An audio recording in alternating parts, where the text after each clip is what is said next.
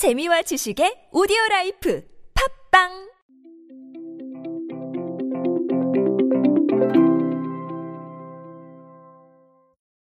여러분은 여러분만의 꿀조합 가지고 계신가요? 혹시 뭘 드시거나 할 때 나만의 비법 그리고 나만의 조합 이런 것들 있으신 분들 많을 겁니다. 이게 이제는 진짜 상품이 되는 그런 세상이 왔습니다. 오늘은 그 이야기를 하도록 하죠. 안녕하세요. 인사이 시대 그들은 무엇에 지갑을 여는가의 저자 노준영입니다. 여러분들과 함께 트렌드로 보는 요즘 세상 이야기로 소통하고 있습니다. 여러분 모디슈머라고 하죠. 모디파이하고 컨슈머의 합성어인데 어, 직접 뭔가 상품을 조합을 하거나 그리고 새로운 방법을 고안을 해서 나만의 방법으로 소비하는 그런 소비자들을 우리가 모디슈머라고 얘기를 합니다. 이 모디슈머를 공략하는 부분들이 상당히 많아졌어요.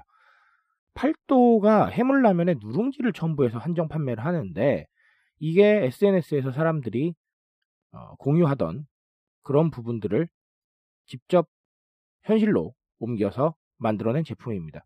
프리시지도 우삼겹 치즈 쫄면 밀키트를 내놨는데 이 밀키트도 마찬가지로 모디슈머들이 SNS상에서 활발하게 공유하던 레시피입니다. 일명 쫄면 삼합이라고 해서 어, 많이들 공유하시던 건데 이 부분을 직접 상품으로 출시했습니다.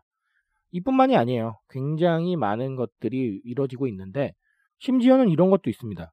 샘표의 요리 에센스라고 해서 연두라고 아시죠? 뭐 말하자면 이제 뭐 조미료 같은 개념인데 이 연두하고 오뚜기의 채소라면인 채황을 어, 섞어서 먹으면 맛있다는 얘기들이 SNS에서 돌았어요. 그래서 이제 채연 라면이라고 불렸는데 어, 이걸 아예 상품화를 해가지고 채연 패키지를 한정 판매를 합니다. 대단하죠. 어, 그만큼 어, 모디슈머들의 존재감이 강력합니다. 이 뭐 회사의 제품 출시나 프로모션에 영향을 줄 정도니까요. 우리 사실 모디슈머의 시작은 어디부터였다, 혹은 여기서부터 시작된 것 같다라고 보기는 좀 어려울 수가 있어요. 왜냐하면 이런 꿀조합은 우리 어머님들도 많이 가지고 계셨잖아요, 그렇죠? 근데 이게 밖으로 많이 나오게 된 계기는 짜파구리였던 것 같습니다. 짜파구리가 워낙 히트를 치다 보니까 어, 이 부분이 공유가 되고 그리고 이 모디슈머라는 개념이 수면 위로 급부상했던 것 같아요. 특히 뭐 영화 기생충 열풍 때도 어, 이 짜파구리가 다시 등장을 또 하면서 모드슈머라는 개념이 도대체 무엇인가에 대해서 트렌드를 분석하시는 분들이 많이 이야기를 내놨었습니다. 근데 이 모드슈머가 계속해서 영향을 주고 있는 거예요. 무슨 말인지 아시겠죠? 일단 이게 지금의 팩트고 현실입니다. 그렇다면 모디슈머가 왜 지금 대세인가? 왜 수면 위로 급부상했는가라는 부분을 아셔야 될 텐데 어, 트렌드적 관점에서 보면 저는 이렇게 분석을 합니다. 첫 번째는 나에게 집중하는 트렌드. 어, 제가 뭐 늘 강조하지만 1인칭 사회죠. 제가 제 책에서 쓴 용어인데요. 어, 1인칭 사회라는 거는 나에게 집중하고 그리고 나의 마음의 소리에 좀 더 영향을 받습니다. 우리가 기존에는 소비를 할때 어, 공급자의 의견을 많이 따랐어요. 상품을 공급을 받아서 그걸 그대로 소비하는 게 사실 공급자의 의견인 거잖아요. 맞죠? 공급자의 의견이라고 좀 보기 어렵지 않나? 라고 생각하실 수도 있는데 사실상 그 물건을 그렇게 만들어서 그렇게 소비해라라고 정해놓은 건 공급자예요. 우리가 아니잖아요. 그렇죠? 그래서 공급자 위주로 움직였습니다. 하지만 나의 마음에 집중하는 트렌드가 열리면서 아무래도 나만의 방식이 있고 그리고 나만의 기호와 취향에 맞게 좀 더 이야기를 만들어 보고 싶은 욕구가 생긴 거예요. 그래서 소비를 생산자 중심이 아닌 소비자 중심으로 바꿔놓은 것이죠. 그런 부분들이 존재하기 때문에 모디슈머들이 활발하게 자신들의 영역을 넓히고 또 아이디어를 만들어낼 수 있었다라고 보셔도 좋을 것 같습니다. 그러니까 과거에 비해서 소비가 좀 더 적극적이어지고 능동적이어졌다는 것이죠. 이 부분을 주목을 하실 필요가 있습니다. 두 번째는 공유가 쉽다는 거. 이거를 좀 주목을 하셔야 될 것 같아요. 사실 내가 아무리 좋은 방법을 만들어도 다른 사람들과 공유하지 못하면 별 재미가 없어요. 나만 갖고 있어야 되니까. 물론 뭐 나만의 비밀 레시피 이게 더 좋으신 분들도 계시겠지만 호응할 때좀 재밌잖아요. 그렇죠? 그래서 예전에 우리 어머님들이 아무리 좋은 레시피, 아무리 좋은 꿀조합을 가지고 계셔도 지인분들 밖에는 그거에 관심을 가져줄 사람이 없었습니다. 공유할 곳이 마땅치 않으니까요. 하지만 지금은 SNS, 유튜브 등등 다양한 미디어가 존재하기 때문에 내가 만들어낸 이야기가 괜찮다 싶으면 열정적인 호응을 얻을 수가 있어요. 그리고 기업 입장에서도 이런 아이디어를 수혈하기가 훨씬 쉬워졌죠. 과거에는 그렇지 않았지만 이렇게 몰라보게 달라진 정보에 대한 접근성이 모디슈머에 대한 열풍을 이끌었다라고 보셔도 무방할 것 같습니다. 공유되지 않았다면 우리가 알 수 없었을 것이고 공유되지 않았다면 회사들도 관심을 보이지 않았겠죠. 그런 부분들이 모디슈머들의 활약을 활발하게 만들었다라고 보셔도 좋을 것 같습니다. 그리고 하나 더는 여러분 기업의 입장에서 봤을 때 생각을 해보셔야 돼요. 모디 휴머들이 이런 걸 개발을 했어요. SNS하고 유튜브에 막 공유를 해주네요. 그러면 어떤 상황이 벌어져요?